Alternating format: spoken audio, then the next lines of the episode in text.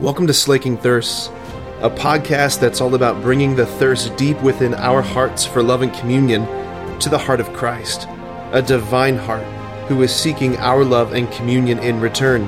The hope is that the two thirsts would meet and both thirsts would be slaked. It's like a jungle up there. A jungle of beauty. I was thinking that walking in, I was like, my gosh, our church is so beautiful at Easter. I mean, all the time, but especially Easter time, right? It's just incredible. We have some amazing volunteers who beautify this church for these seasons. It's just awesome. Okay. Friends, I was praying about. Uh, so, the Feast of Divine Mercy, in many ways, is, is one of my absolute favorite feasts of the entire liturgical season which means I always just like struggle immensely to figure out what to preach because there's always just so much. The message of divine mercy is in many ways what the Lord, it's one of the, the central gifts, one of the supreme gifts of the resurrection. It's what the Lord in many ways came back from the dead to give us. It's the first word he speaks into the upper room of scared, terrified, just men riddled with shame. He comes into that very place and he speaks peace. He speaks peace, that in response to their betrayal, in response to their failure, in response to their sin, there is a way out, and it's called mercy because he comes and he says peace. John Paul II, when he established the Feast of Divine Mercy, he said it's the, it's the gift he wishes to hand on to the next millennium of the church, this message of divine mercy. It's such, it's such a huge, huge message, right? The, it's, so, it's of such central importance You've heard me preach this before, but the word mercy, misericordiae in the Latin, from the compound word of miseria, which means misery, and cor, which means heart, that this is the economic exchange between heaven and earth. When we give God our misery, He doesn't give us condemnation, He doesn't give us a slap, He doesn't give us a punch in the face. He doesn't slam the gavel down in judgment and, he, and say, you are, you are just lost. He's, when we give him our misery, he gives us his heart. That's how this works. That's the exchange rate. Here at Sacred Heart, we're just so blessed with this chapel of divine mercy, where I know many of us have spent hundreds, thousands of hours sitting in front of the Eucharistic presence of Jesus, looking at that image of divine mercy, just trying to soak it in. You know, one of the things that I know, whether you spend holy hours in there or just like you're just a parishioner here, one of the things I know about the human heart is that we have this incredible ability, this incredible tendency for exceptionalism. This is what I mean by that.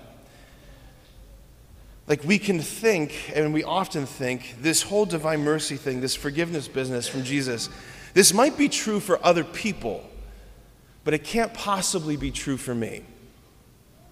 Like, you don't know what I've done, Father. You don't know my past. You don't know the sins I've committed. You don't know how broken I am. You don't know my story. Like, this whole divine mercy, it might be mercy available for other people, but I just, I just don't think that it's going to be available for me.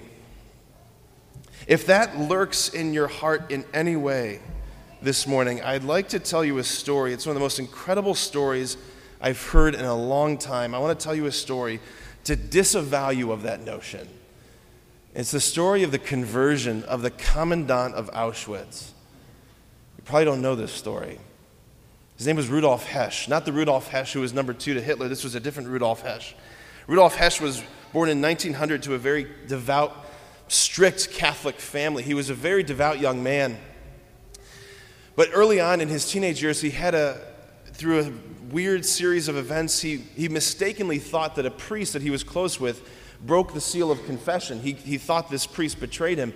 So, as a result of this, he became incredibly jaded, cynical, and he just left the church. He left the faith entirely, and he became really a committed atheist, and he got taken in by the Nazi party in his training, he was identified as someone with incredible leadership potential. Himmler pulled him out and kind of fast tracked him in this sort of leadership uh, position. He brings him to Dachau in Bavaria and then later to Sachsenhausen to kind of lead some things up there. Eventually, Himmler brings him to Auschwitz in 1940 to oversee the operation of the final solution, which, of course, was the planned extermination of the Jewish people and all other undesirables as Hitler saw them, right?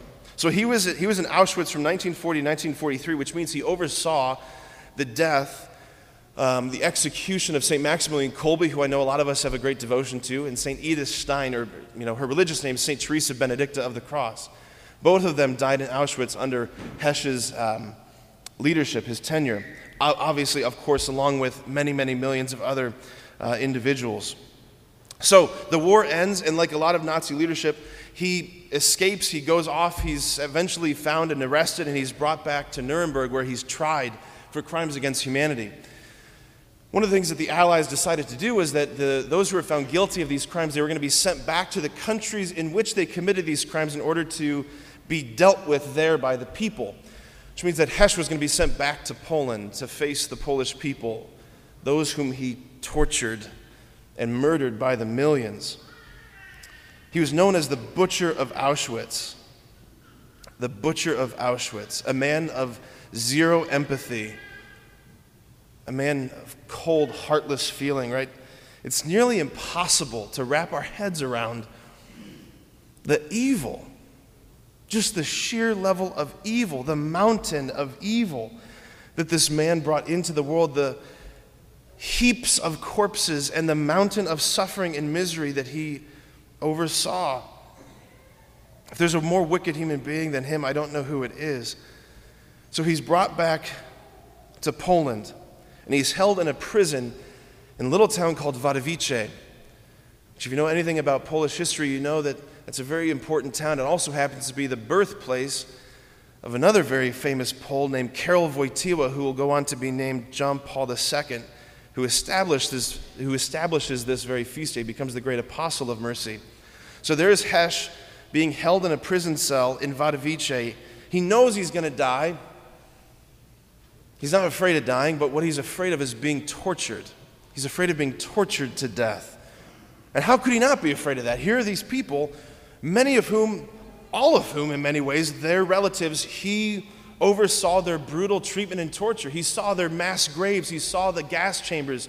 These are the people who felt the ash of the crematorium rain down on them. This is the man who tried to exterminate a whole demographic of people. He's afraid of being tortured to death.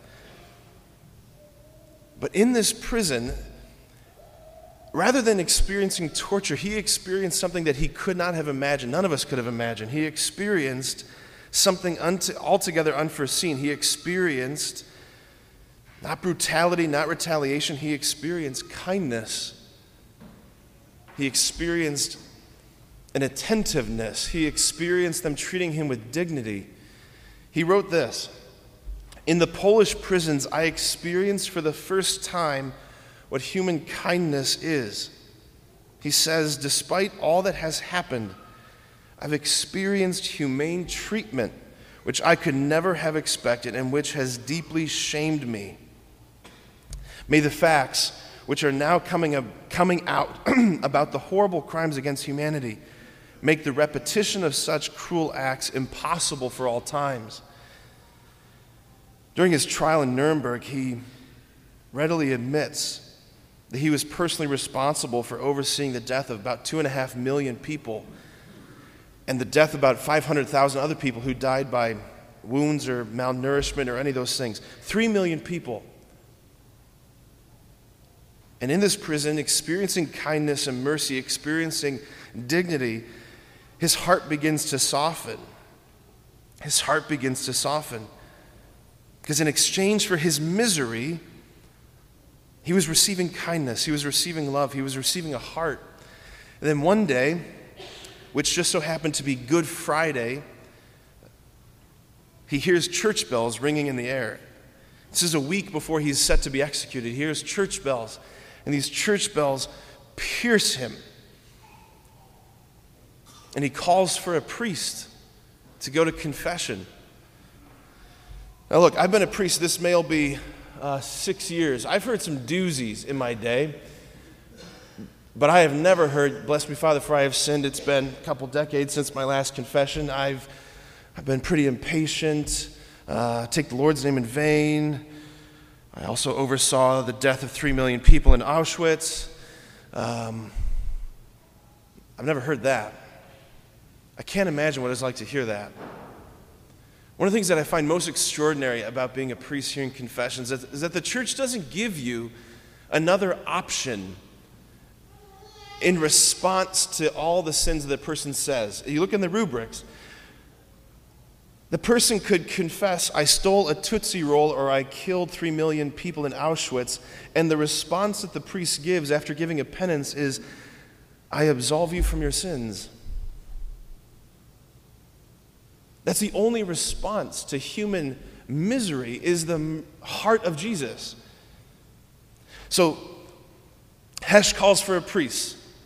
The guards, they try to do their best to find him a priest, but a lot of the priests were busy that day. It was Good Friday. And none of them they found could, could speak German to hear his confession. That's when Hesh suddenly remembers an event that happened seven years earlier. That there was a priest who he encountered in Auschwitz a priest, a Jesuit priest by the name of Father Vladislav Lohn. He was a Jesuit who one day in 1940 he was out and about in Krakow when the Nazis came to the Jesuit house in Krakow and they rounded up all the Jesuit brothers. They rounded up this entire community of Jesuits and brought them to Auschwitz. Father Lohn comes back to the house and he realizes all of his brothers are gone. And he quickly puts it together that they've been taken to Auschwitz. And so what does he do? Father Lohn goes to Auschwitz.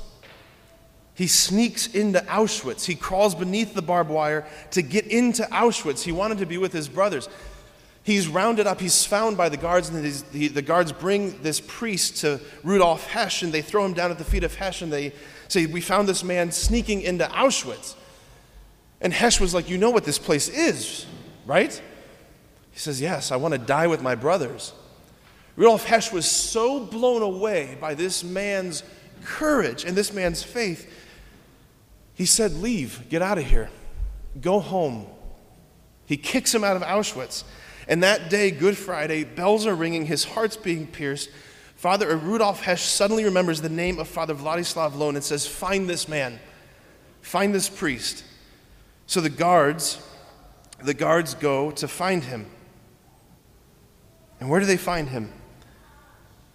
Well, Father Vladislav Lohn had been assigned as the chaplain at the Shrine of Divine Mercy, which is where Sister Faustina had lived.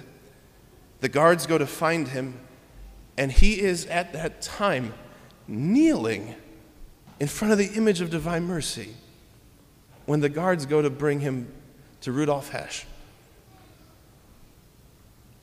They stand him up and they say, You have to come with us right now. They bring him back to the prison in Wadowice, and Father Lohn hears the confession of Rudolf Hesch, the butcher of Auschwitz. He pours his heart out, and afterwards he makes an act of faith, bringing himself back into communion with the church. The next day he comes back to the same prison cell with a pyx. And in that pyx is the heart of Jesus in the Eucharist.